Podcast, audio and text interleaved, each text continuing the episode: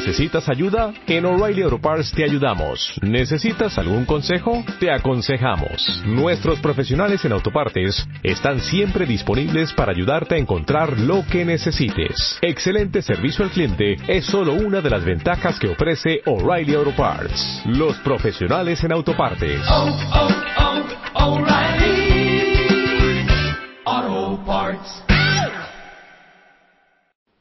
Importante tiene que ser las cosas espirituales. Y las cosas físicas y materiales son cosas secundarias, que a quienes nos referimos. Obviamente la, salud es lo principal para poder servir a Hashem. Sin embargo, hay gente que me dice, ¿qué hago? Va un ejemplo así a grandes rasgos. Me dice, la verdad, junto a mi casa no tenemos knis. Un momentito. ¿Por qué compraste casa ahí? Es que vivo, no sé, en Interlomas, Lomas Verdes, Lomas Palmas, Lomas Moradas. Vivo en Lomas de las Palmas, Palmas de las Lomas, no sé qué colonias, hasta dónde llegaron ya. Pero es que no hay quinis. No hay quinis. No compro casa ahí. Yo compro una casa a donde a mí me sirva para... ¿Te la regalaron? es buena excusa, tienes razón. Si te la regalaron a donde sea. Pero, Behemet, el problema es, la persona tiene que prepararse y siempre tener en mente la cosa espiritual. Voy a un viaje. ¿Qué vas a pensar del viaje? Es que no hay kosher, ¿qué hago? Pues trata. No es mitzvah que vayas para allá. Trata de buscar unas vacaciones. Que estés contento, que disfrutes, que te distraigas. Tratando de que se vaya junto la cosa espiritual con tu deleite, con tu placer que vas a hacer. Tratar siempre, buscar solución. Nunca que para ti, no, no pude hacer nada. Es que así se dio, de acuerdo.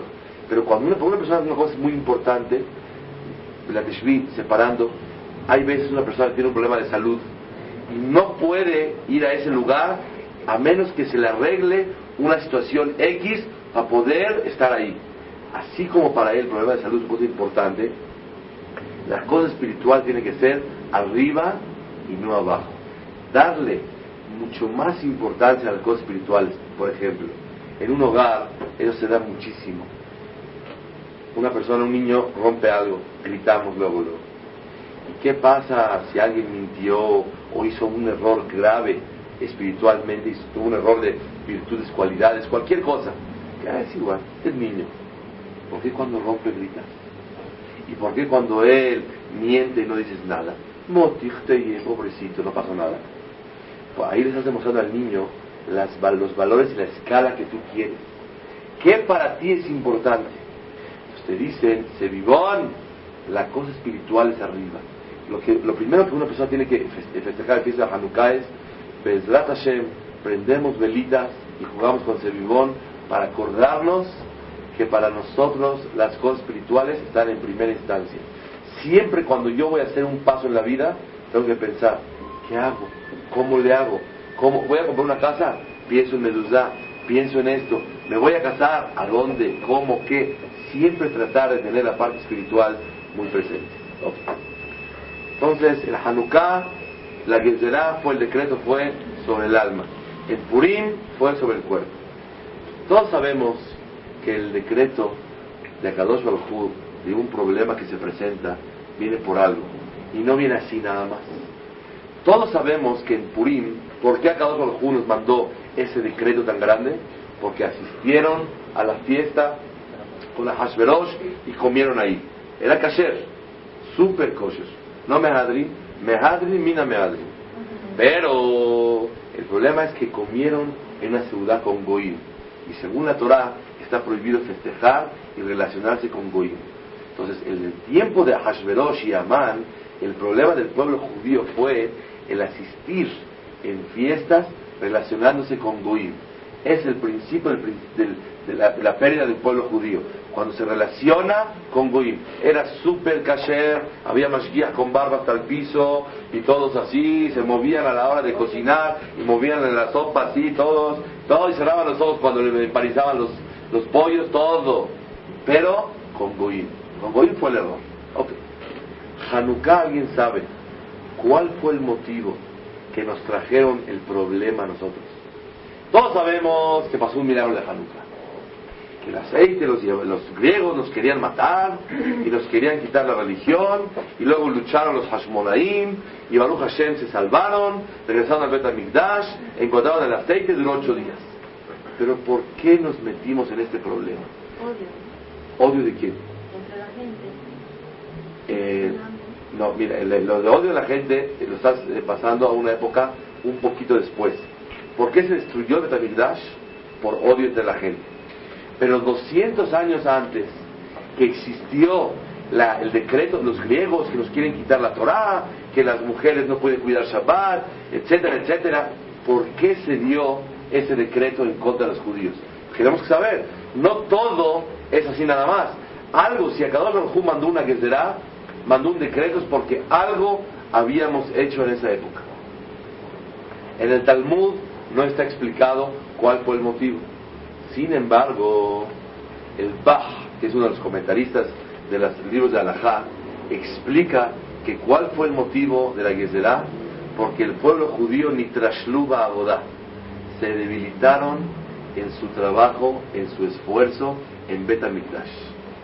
¿Por qué? Todos sabemos el milagro de Hanukkah, pero nadie sabemos por qué fue, cuál fue la causa de que Boraholam nos mandó la Gezerá, el decreto en contra de nosotros. Explica el Bach cuál fue el motivo. El motivo fue que el pueblo judío se debilitó en su trabajo en Bet HaMikdash. No trabajaron con toda la fuerza necesaria. Trabajaban medio así débiles. Eh, un día con fuerza, un día más o menos, de eso, con flojera. A raíz de eso, escuchen qué pasó. Akadosh Baruj Hu les mandó un decreto al pueblo judío. Ahora, como ustedes están débiles en su forma de hacer, ahora les voy a mandar un decreto ya a ustedes. Ahora quiero ver si ustedes se van a esforzar y van a luchar por el trabajo del Bet HaMikdash. Entonces mandó decretos que no van a poder, no pueden estudiar Torah, no pueden cuidar Shabbat, no pueden hacer los Hodesh, no pueden hacer Brit Milá. Y sufría la gente. Y se entregaban y se escondían, se esforzaban y se esmeraban, y daban toda su fuerza para poder cumplirlo. ¿Para qué lo hicieron? Para demostrarle a Kadosh Baruj que ellos ya se corrigieron del error que tuvieron. ¿Cuál fue el error? La debilidad, la flojera en el servicio a Kadosh en el Bet HaMikdash de forma particular. Entonces, ¿qué aprendemos de aquí? Una regla nueva. Cuando alguien tiene una mitzvah, escuchen cuál es la regla para toda la vida. Cuando alguien tiene una mitzvah en sus manos y la deja un poquito y está como flojeando en ella, del cielo le mandarán motivos para que él se tenga que alejar de ella y que tenga que luchar más para poder conseguir esa mitzvah que él estaba haciendo. Si una persona, por ejemplo, hace una mitzvah de Hesed, ayuda a los demás, o hace una mitzvah tan grande de ir al Knis y rezar, o en la mujer en su casa reza, y de repente nosotros nos ponemos débiles y flojeamos un poco en la mitzvah que tenemos que hacer, adivinen qué nos mandan del cielo, nos dicen, ahora te voy a mandar pruebas que no vas a poder. Te voy a mandar pruebas que te van a costar más trabajo hacerlo. Antes tenías tú una, una, una cantidad de pruebas del cielo mínimas y normales, pero tú podías superarte y sobreponerte. Pero cuando tú debilitaste, te mandan del cielo más pruebas para limitarte más y para impedirte lograr lo que tú debías de hacer. Y ahí te cuesta el trabajo, te esfuerzas y después regresas a su normalidad. Esa es la ley de la vida. Cuando una persona se debilita en algo, le ponen más frenos. Se esfuerza y después todo camina normal. Esa es la regla que aprendemos de Hanukkah, segunda regla. Baruch Hu, cuando vio que se debilitaron en el trabajo de Betamigdash, ¿qué hizo? Ahora más. Ahora bien, los, los griegos, no trabajas, no puedes. Se esforzaron tanto hasta que lograron que Baruch Hu les permita poder servirlo como debe de ser. Ok. Ya llevamos dos puntos importantes.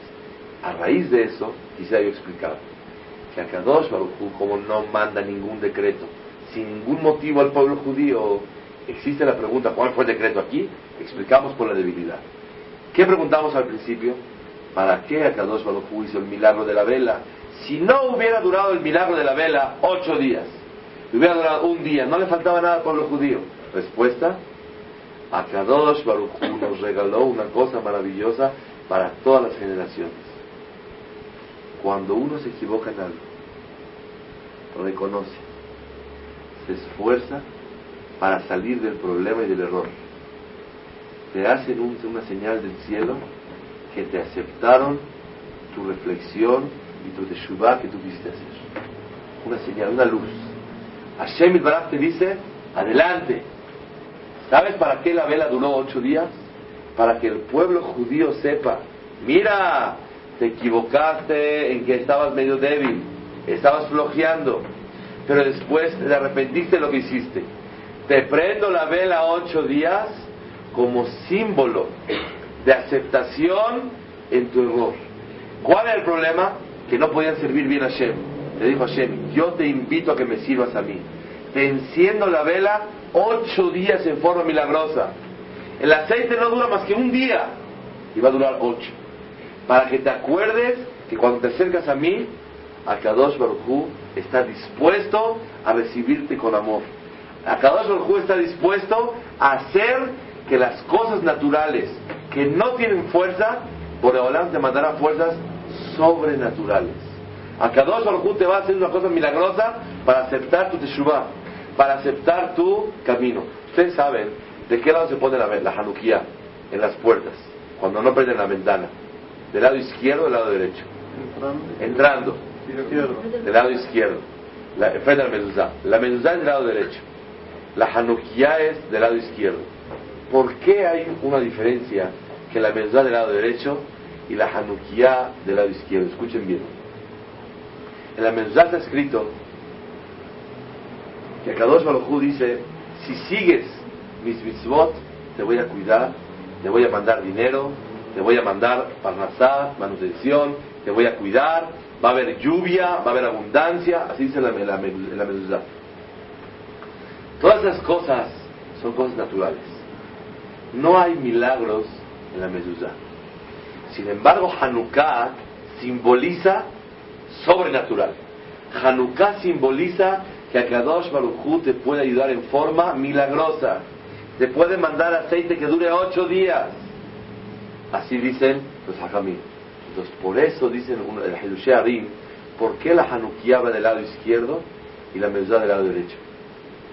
La parte derecha simboliza a aquellos que van los derechistas, todo caminando bonito en la vida. La parte izquierda son los izquierdistas, que son los que simbolizan a los que caemos, nos equivocamos, de vez en cuando tenemos errores como seres humanos. Cuando una persona se acerca a Kadosh Baruj normal, es bueno de siempre. A Kadosh Baruj lo ayuda en forma normal. Cuando una persona se acerca a Kadosh Baruj y se equivoca y es izquierdista y reflexiona y camina y se mete a la tangente verdadera, a Kadosh Baruj le, le, presenta a él y le ofrece a él una ayuda sobrenatural como la de Hanukkah. Hanukkah simboliza la ayuda de Akadosh Baruj a la persona que quiere la Hazor Bichubah, que se quiere acercar a Akadosh Baruj Quisiera yo mencionar, ustedes saben cuántas horas, a la vida, en la vida, una persona reza. ¿Cuál fue el error del pueblo judío en esa época? Que se debilitaron en el trabajo de Hashem, en el rezo.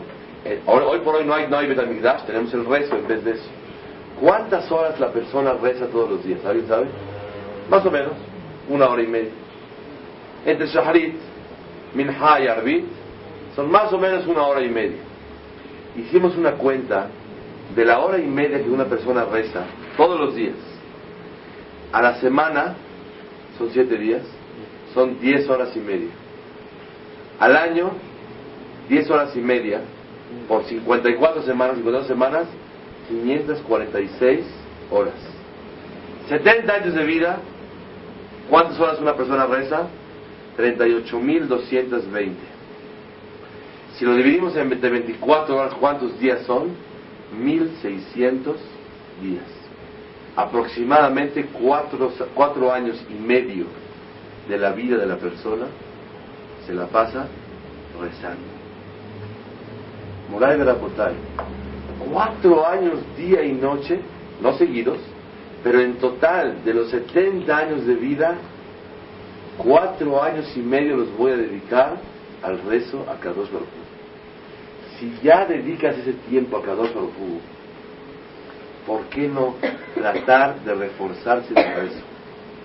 Escuchen, hay dos pensamientos claros que la persona tiene que saber en una tefilá.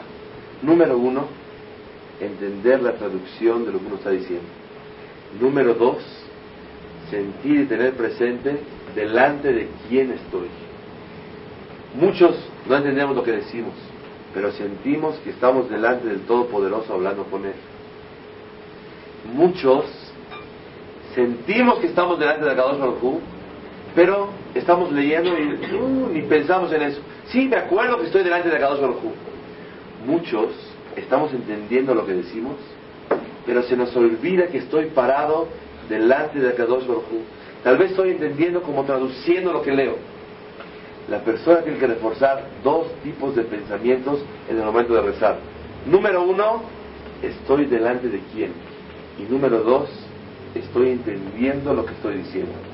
Esas cosas nos pueden ayudar que después de casi cuatro años y medio, dedicar de nuestro, nuestra vida a Kadosh Baruj es importante que por lo menos ya la usaste el tiempo. Si no vas a rezar, estoy de acuerdo. Usa tu tiempo en otra cosa. Pero de por sí rezas. De por sí estás tú hablando con Akadosh Baruj Aprovecha ese tiempo y trata de darle más calidad al rezo que te vas a delante de Hashem para. Ok. Ustedes saben, pensé decir un punto importante que nos concierne mucho en esta época. Y en este día en forma especial, estamos todos dirigidos a Kadosh Baruj que cuide a todo el Israel. Estados Unidos ya atacó a Irak y la guerra arrancó en el Medio Oriente. Y es importantísimo que tengamos presente que Akadosh Baruj está esperando de nosotros tefilá y pedirle a Hashem que nos cuida a todos. Les voy a decir antes que todo que Saddam Hussein y todo el pueblo árabe, él no tiene derecho de tocar a un, a yehudi, jamás. Le preguntaron una vez al Rabbi Brisk, el día que llega el Mashiach, ustedes saben, en Sukkot se trae 70 animalitos en el Betamikdash. ¿Para qué 70? Uno por cada pueblo. Vamos a pedir por el pueblo mexicano, por el pueblo americano, por el pueblo ruso, por el alemán, por holandés, por el francés, por Irak, por Siria, por Egipto, por Marruecos, por cada pueblo, el pueblo judío hace tefilá por ellos. Degolla una vaca para que le vaya bien a todas las criaturas de Akadosh Baruch. Pedir que ellos tengan paz y les vaya bonito a todas las naciones. En una fiesta al año pedimos por todos. ¿Cuándo es? Hagasukot. Traemos vacas por todos los 70 pueblos. Le preguntaron una vez al Rabbi Brisk, Jajam, cuando llega el Mashiach, vamos a traer las 70 vaquitas. Vamos a traer por Alemania después del holocausto que pasamos con ellos. Vamos a traer animales para pedir por el pueblo alemán o no hay necesidad? ¿Ustedes qué dirían? A ningún precio, Shuada. Y Shema, no se merece. Sin embargo, contestó el Rabbi Brisk que seguro que hay que traer animales. ¿Pero cómo? Si nos dañaron. Contestó el Rabbi Brisk, un goy nunca puede levantar un dedo a un yudí. Y si él lo levanta, es porque nosotros le dijimos, Jabot, Tfaddal, pásele usted. Si no recibe un goy autorización de nosotros, no tiene derecho de tocarnos. Es decir, si un goy del cielo no se le permite y se le da una luz verde para que pueda dañar a un Yehudí, jamás el Goy puede dañar a nosotros. Por lo tanto, vamos a pedir por ellos. A ellos, ¿qué les va a hacer a Kadosh Baruj por ser los mensajeros para dañar a nosotros? Es la cuenta de Boreolam. Pero tenemos que saber que ellos son mensajeros de Kadosh Baruj Por lo tanto, vamos a traer animalitos hasta por el pueblo alemán. De aquí aprendemos una cosa muy especial. En Hanukkah, ¿cómo se prende? El primer día 1, 2, 3, 4, 5, 6, 7, 8. O se prende 8, 7, 6, 5, 4, 3, 2, 1. Es una gran discusión de la Gemara. Bechamay sostiene 8, 7, 6, 5, 4, 3, 2, 1. Betilel sostiene 1, 2, 3, 4, 5, 6, 7, 8. La Rajá, hacemos como Betilel, que se prende, va, se va cada vez aumentando. Bechamay, ¿por qué sostiene que se prende 8, 7? Muy sencillo, porque 8 días duró el milagro. Conmemoramos que va a ser 8 días. Luego, faltan 7, faltan 6. Según mi es diferente. Llevamos 1, llevamos 2, no cuántos faltan. Dice la Gemara, ¿por qué Shammai sostiene que se prende 8, 7, 6? Como las vaquitas de Hagasukot. ¿Cómo se traían? El primer día 13, luego 12, luego 11, luego 10, luego 9. Como las vacas son para abajo, las velas son para abajo. Así se la Gemara el Maseje Chapán. ¿Está claro? No está claro. ¿Cómo va a estar claro? ¿Perdón? Entonces, ¿cómo las prendemos? No, no, no. Hacemos como un Betilel que él sostiene que hacemos 1, 2, 3, 4, 5, 6, 7, 8. Pero la pregunta es, ¿qué tiene que ver las vacas con las velas? ¿Vacas y velas no hay relación? La respuesta es que en Hanukkah que venimos a festejar el éxito de nosotros. ¿Qué tenemos que pedirle? Me preguntó uno, de mis hijos cuando fuimos a aprender velas de Hanukkah en la casa hoy. Me dijo, papá, ¿pedimos que Hashem mate a todos los árabes? Dije, no, no. Ustedes pidan que Hashem los cuide a todos. No necesitamos pedir que los acabe a ellos. ¿Para qué?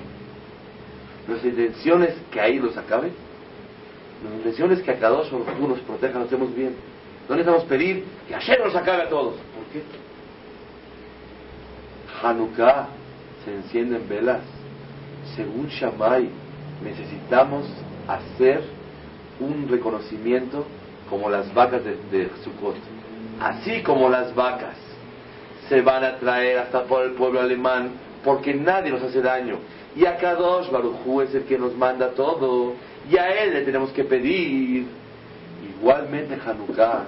¡Ay, los griegos malos, malvados! Ruega, los griegos malos, pero ¿por qué llegaron hacia mí? Por un error que yo tuve. Hanukkah es la reflexión de que un goy no me hace nada. El goy recibe un permiso del cielo para poder abordar a un yehudí. Hanukkah recuerda las vaquitas las vacas nos recuerdan para la eternidad que Akadosh Barujú no permite que nadie nos haga daño si nosotros no lo invitamos a nosotros. Es la regla principal de Hanukkah. Ok.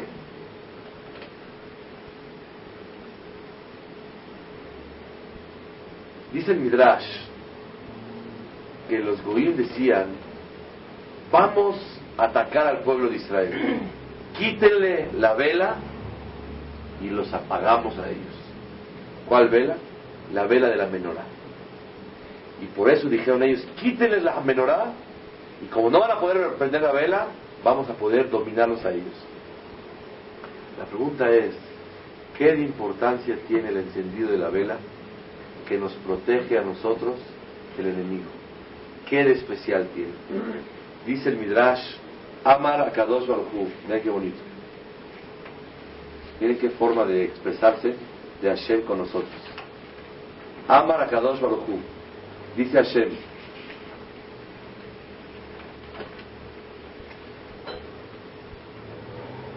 Nerja Beyadi. Tu vela está en mis manos. Y mi vela está en tus manos. Si enciendes mi vela, yo enciendo tu vela. Ustedes saben, en árabe, cuando una persona le quiere dar verajá al otro, ¿saben cómo le dicen? Zet zetak. Que tu aceite prenda mucho. ¿Qué es esto? Yo recuerdo a mi abuelita, Alea Shalom, siempre me decía, tu aceite, tu aceite, tu aceite. ¿Cuál aceite? No entendía yo nada. Cuando vi este Midrash, entendí perfectamente bien. ¿Por qué cuando una persona va a tiene un problema, que prendan velas? Se va a aliviar una mujer, que prendan velas. Bueno, la verdad que cuando una mujer se va a aliviar, va a dar a luz. El motivo de encender velas es otro también. Es porque la mujer está en peligro en el momento de dar a luz. Y una de las cosas que despiertan el juicio en contra de una mujer es cuando Barmenan no prende velas de Shabbat. Entonces, cuando una mujer se va a aliviar, prende velas antes de aliviarse, como diciéndole a Kadosh Baruj mira, acuérdate que yo prendo velas cada semana. Es encender como mostrándole a Shevit Barat, mira Boraholam, yo prendo y cuídame a mí. Pero el Midrash dice, dice Kadosh Baruj vean esto, Ner Hashem Nishmat Adam, el alma de la persona es la vela de Akadosh Baruj Ner Hashem, la vela de Boreolam es el alma de la persona. Y la vela de Boreolam es la menorá que prende cada Yehudí en su casa, ahorita en Hanukkah, o en el tiempo de Betamikdash en la menorá. Dice Boreolam, enciende mi vela y yo enciendo la tuya. Cuida mi vela, yo cuido la tuya. ¿Quieres que yo cuide tu vela? Es decir, tu espíritu de vida, la vida que llevas dentro de ti mismo, un favor. Cuida mi vela. ¿Cuál vela? Prende la vela de la menorá. Y con eso yo enciendo tu vela. La pregunta es, ¿acaso con nada más prender vela, por te va a cuidar? Oye, por encender una velita, aceite, con eso Boreolán va a cuidar la vela. ¿Qué significa prender una vela? Que a, raíz de eso nos hacemos merecedores de que Boreolán nos cuide a nosotros. Dice la Gemara, ¿para qué se prende la vela en Hanukkah? ¿Para qué se prende la vela en Menorah Betelvidash? ¿Acaso hacía falta luz? Dice la Gemara, luz no hacía falta porque Boreolam ilumina el mundo, no necesita velas. Pero ¿para qué se encendía la menorá? Para enseñarte, había un milagro muy grande, no sé si, se acuerdan de esto, de que cuando uno prendía la menorá, una vela, que era la del medio, 24 horas al día estaba prendida, milagrosamente. El aceite se daba nada más para la noche y todo el día estaba prendida. ¿Para qué? Dice la Gemara, Med, Edut hi le olam, un testimonio para todo el mundo, Shashchina Israel, que la presencia divina de Boraholam está con nosotros. ¿Qué simboliza la vela? Que Akadosh Baruj está con nosotros. Cuando una persona prende la vela del menorá, demuestra Hashem está con nosotros. Dice Boraholam, el que reconoce que Akadosh Baruj está con él, Akadosh Baruj le cuida su vela. Enciende mi vela y yo enciendo tu velita. Pero si tú no enciendes mi vela, no puedo cuidar la tuya. ¿Qué quiere decir?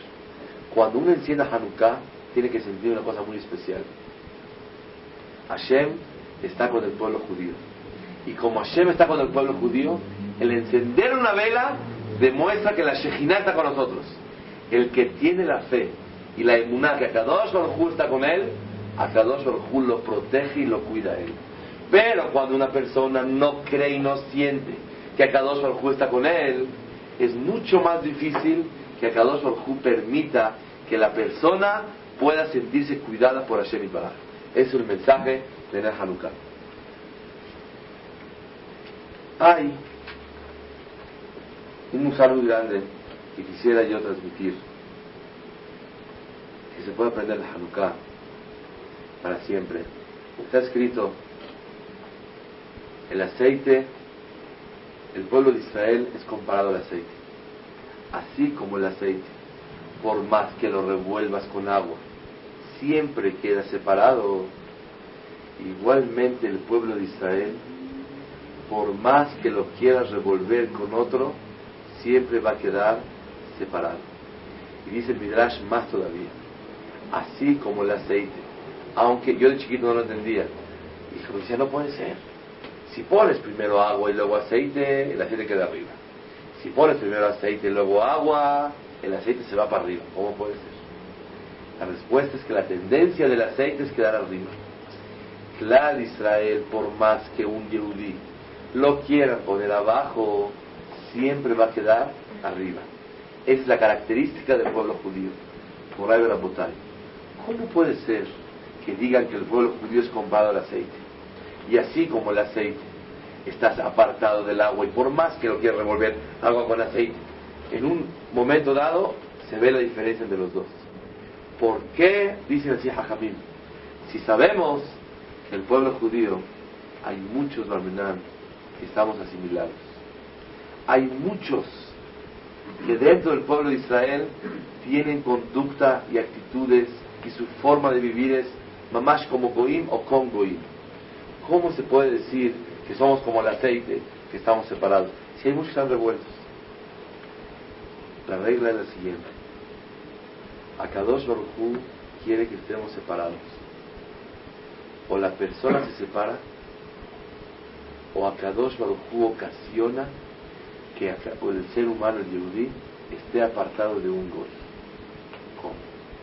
O una persona vive apartado de ellos, no vacila con ellos, los respeta, y bonito, no frecuenta con ellos, no les falta el respeto, tiene costumbres y conductas totalmente diferentes a ellos, o si trata de asimilarse a ellos, a Kadosh Baruj ocasiona que el Goy le dé una patada al Yehudi, y por medio de eso, el Yehudi tiene que apartar del Goy.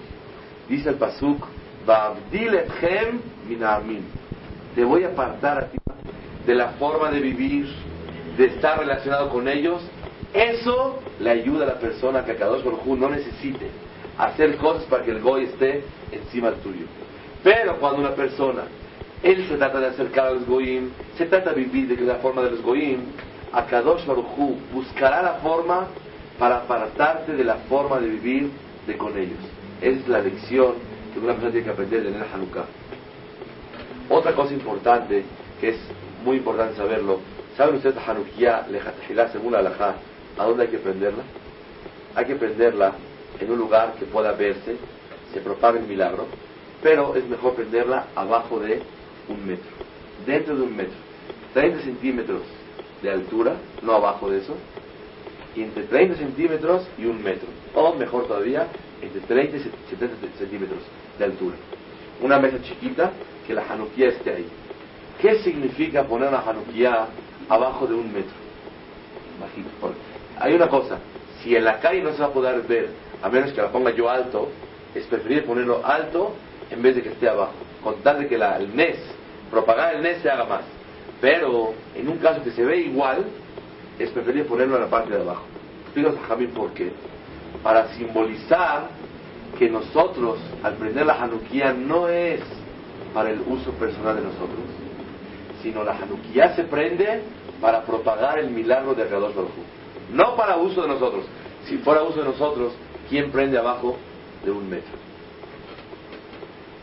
La pregunta es, ¿es sabido que Akadosh Baruj no está, o sea, la, la de Boraholam, la presencia divina de Boraholam, no está abajo de un metro, está nada más arriba de un metro. Así está los ajamim de Kabbalah.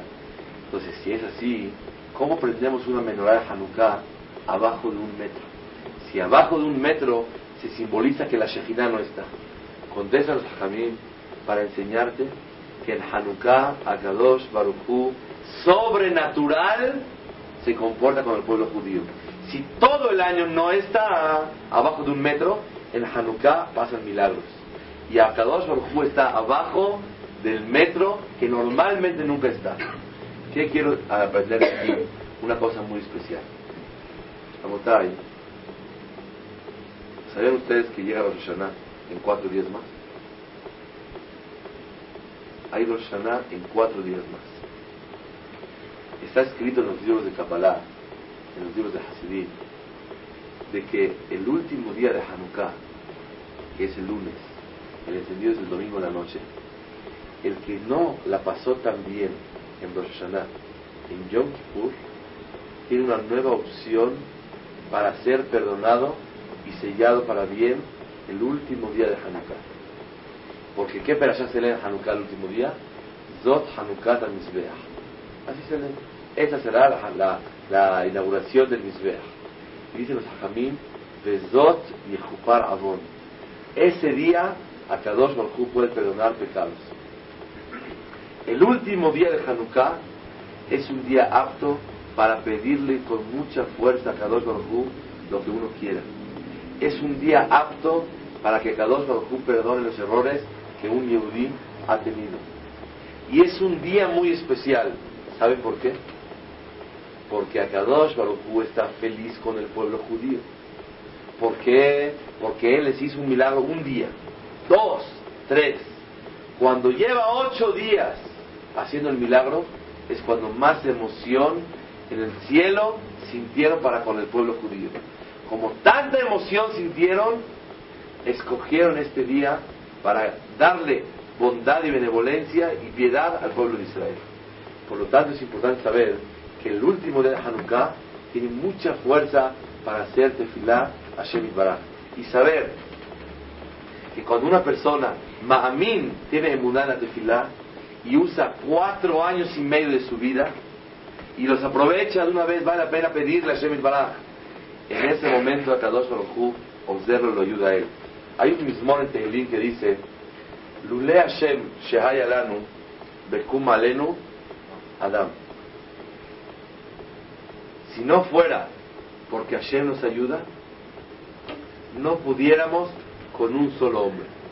¿Ustedes creen que hay necesidad de pedirle a Hashem? Si no fuera porque Hashem nos ayuda, no pudiéramos con un solo hombre. ¿Saben a quién se refiere?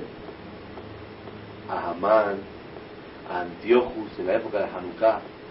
Y tenemos otro Hamán y otro Antiochus en esta época. ¿Saben quién es? Saddam Hussein. Es un hombre que en forma singular, él, una persona sola, puede mover el mundo entero. Imagínense ustedes ahorita que uno diría, yo quisiera salir en todos los periódicos del mundo. Yo quisiera mover a países. Es muy difícil. A Kadosh Baruj le dio la fuerza a una sola persona para poder mover la olam entero. Y tenemos que tener en Muná que el pueblo de Israel, su forma de salir de esos problemas es de Filá Hashem Baraj. Si ustedes supieran la tensión en la cual el pueblo de Israel vive ahorita en la tierra, en Eres Israel, que esto de bajarse, que esconderse, que máscaras, que la gente baja a los miklatín, a las bodegas de los edificios. Aquí estamos como si fuera en México, como si fuera en el país más seguro del universo. Sin embargo, Hashem Baraj de momento nos ha metido pruebas y secuestros para despertar la intranquilidad. La persona tiene que sentirse no intranquilo, tiene que sentirse dependiente de Akadosh Baruj y no del tipo del país. ¿Qué dice unos Hazitos? Los de Israel. Baruch Hashem que estamos en México. Akadosh Baruj te manda situaciones para que te mueva esa paz que sientes por estar fuera de Israel, para que una persona pueda pedirle a Kadosh Baruj Nicola Lev. Había una vez un señor, un jajam, que vino a pedirle un favor a un señor que tenía mucho dinero. Y era un invierno muy frío. Le toca la puerta. No quería abrir de noche hasta que abre la puerta. Me me urge explicarte algo. ¿Puede salir? Dice, no, no puedo. Está helando, pase, jajam. Aquí hay chimenea, acá hay todo. Le dijo, ¿sales o no hablo contigo? Por respeto salió. El señor estaba congelándose, no podía ya. Le dice, mira, vengo a pedirte dinero para conseguir calentadores para familias necesitadas. El invierno está fuertísimo. Bueno, jajam, con mucho gusto ya. ¿Qué necesidad tiene usted de sacarme afuera? Adentro pídamelo. Dice, adentro te pido. A lo mejor sí, a lo mejor no. afuera ya sentiste el frío. Al sentir el frío, cuando yo te vengo a pedir, tú lo puedes comprender mejor. Y tu corazón lo vas a abrir a eso. A Kadosh Baruch Hu quiere, y Baruch Hashem, que ya no haya secuestros en México, y que vivamos con tranquilidad hacia, ver al Mashiach de. Pero hay un punto muy importante. Quiero despertar no temor, quiero despertar el interés en Tefilah Kadosh Baruch Hu, que todos pidamos, cada boca, cada corazón que le pida a Shemit Baraj paz y tranquilidad, ojalá que no pase nada y que todo esto pase rapidísimo. Pero no podemos saber qué se puede desenvolver. Cuando una persona ya sintió la intranquilidad, cuando una persona ya sintió que qué es vivir en un problema, eso le permite hacer tefilah a Kadosh Baruj Por eso se puede decir en el hay una, regla, el que pide por otro y necesita algo, a Kadosh Baruj se lo concede primero a él que a otro. Yo necesito pantalones. Y el Señor necesita pantalones yo pido por favor mándale pantalones al Señor, me llegan primero los míos. Así se la Gemara. Cuando una persona le pide a Kadosh Baruj sintiendo que yo necesito este problema, sintiendo que a mí me hace falta que Boraholam mande la tranquilidad y la paz en el mundo, a Kadosh Baruj la manda adentro de nosotros mismos. Que Azor Hashem, que nos ayude Boraholam a conmemorar Hanukkah y recordar lo que aprendimos el día de hoy. Número uno, cuando alguien se debilita en algo, Boraholam le pone más pruebas, a veces se esfuerza más y logra la mitzvah que está cumpliendo. Nosotros que estudiamos Torah todo el día, debilita su estudio, te ponen más trabas y menos puedes estudiar. Tú haces una mitzvah y te debilites en ella, te ponen más trabas a ver si lo logras. Acordarse que la vela de Hanukkah, si le preguntan, oye, ¿qué festejan los judíos? No, que se prendió la vela ocho días. Te agarra una persona y dice, oye, ¿y para qué se prendió? Nadie va a contestar nada, es una vergüenza. Se prendió para enseñarnos que cuando una persona comete un error y se arrepiente y tiene disposición para hacer adelante, del cielo le demuestran con todo el cariño del mundo y le demuestran la aceptación con milagros encendiendo la Hanukkah ocho días. Acuérdate que el Sevivón simboliza las partes de arriba. El Sevivón es arriba y, el Rashan, el Purim es abajo. Aprende que las cosas espirituales en tu hogar tienen que ser las cosas de arriba. Las cosas más importantes de tu hogar tiene que ser la espiritualidad. Servir a Kadosh Baruj dando un ejemplo que es la cosa más importante. Y acordarse que un goy no nos puede tocar a nosotros nunca. Las vaquitas de Sukkot nos enseñan que un goy no tiene fuerza sobre nosotros. ¿Qué sí tiene fuerza? Hashem Baraj. Y pedir con todas las ganas del mundo a Boraholam que nos mande Yeshuot Ben Hamot y que nos mande milagros pronto y que estemos todos la Haim Shalom